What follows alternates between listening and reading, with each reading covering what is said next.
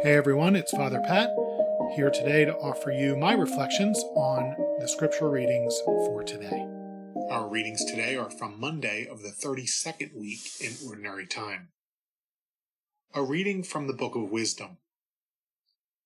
Love justice, you who judge the earth.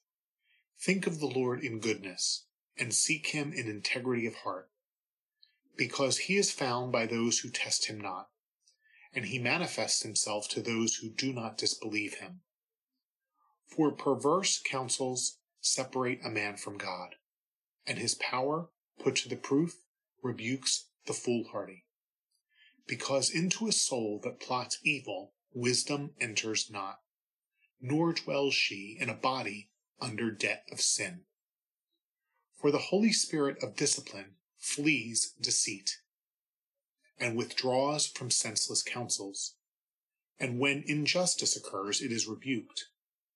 For wisdom is a kindly spirit, yet she acquits not the blasphemer of his guilty lips, because God is the witness of his inmost self, and the sure observer of his heart, and the listener of his to his tongue. For the Spirit of the Lord fills the world, is all embracing, and knows what man says. The word of the Lord. Thanks be to God. Our response Guide me, Lord, along the everlasting way. Guide me, Lord, along the everlasting way. O Lord, you have probed me and you know me. You know when I sit and when I stand. You understand my thoughts from afar. My journeys and my rest you scrutinize. With all my ways you are familiar. Guide me, Lord, along the everlasting way. Even before a word is on my tongue, behold, O Lord, you know the whole of it. Behind me and before you hem me in and rest your hand upon me. Such knowledge is too wonderful for me, too lofty for me to attain.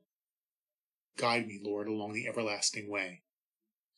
Where can I go from your spirit? From your presence, where can I flee?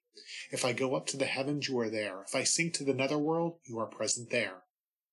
Guide me, Lord, along the everlasting way. If I take the wings of the dawn, if I settle at the farthest limits of the sea, even there your hand shall guide me, and your right hand hold me fast. Guide me, Lord, along the everlasting way. The Lord be with you. A reading from the Holy Gospel according to Luke. Glory to you, O Lord. Jesus said to his disciples, Things that cause sin will inevitably occur, but woe to the one through whom they occur. It would be better for him if a millstone were put around his neck, and he be thrown into the sea, than for him to cause one of these little ones to sin. Be on your guard. If your brother sins, rebuke him, and if he repents, forgive him. And if he wrongs you seven times in one day and returns to you seven times, saying, I am sorry, you should forgive him.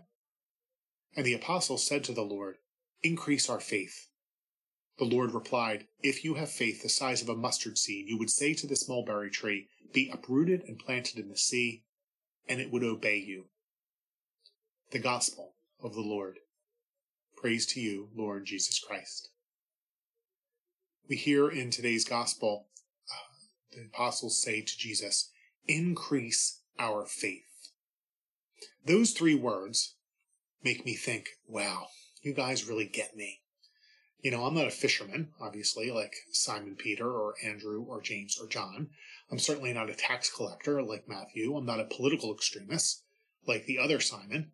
I'm not Jewish, and I've never lived in an occupied nation, so I have very little in common with any of these guys, or so I think, until they blurt out these three words increase our faith, after Jesus confuses them with a string of parables about dishonesty and wealth and forgiveness. And Jesus doesn't promise, unfortunately, that better times are coming anytime soon. And so they're they're a little, you know, they're a little desperate. I mean, Jesus just said to his disciples, things that cause sin will inevitably occur. So, in the middle of all this mess, all this injustice, all this pain, much of it inflicted on me directly, or at least I feel that way, I am supposed to forgive the offender time after time after time, even if I think he or she will just do it again. That applies to me, it applies to you. Those are not encouraging words there. Just a challenge to somehow rise above it all, to take blow after blow, and to just get up and get back into the ring for another round. some days, in fact, most days, I don't know if I can do it anymore. And so, yeah, I, feel the apostles there. Lord, increase my faith. And the Lord's answer to that is this. If you have faith the size of a mustard seed, you would say to this mulberry tree, be uprooted and planted in the sea, and it would obey you. I hear that as a nice way of Jesus saying, you have all the faith you need. You just need to open up to let me in. These last two years, my, my morning routine has been important, literally life saving. I need to hear the words of today's readings and not only hear them, but suck them into every cell of my body and mind. Our first reading. For, for perverse counsels separate a man from God, and his power put to the proof rebukes the foolhardy. For the Holy Spirit of discipline flees deceit and withdraws from senseless counsels. And when injustice occurs, it is rebuked. For wisdom is a kindly spirit, yet she acquits not the blasphemer of his guilty lips, because God is the witness of his inmost self. When I translate that into my own words, the Lord is telling me, yep, injustice is out there, evil is out there, and I know it seems to win, but don't be fooled. I see it. In fact, I see it way more clearly than you see it.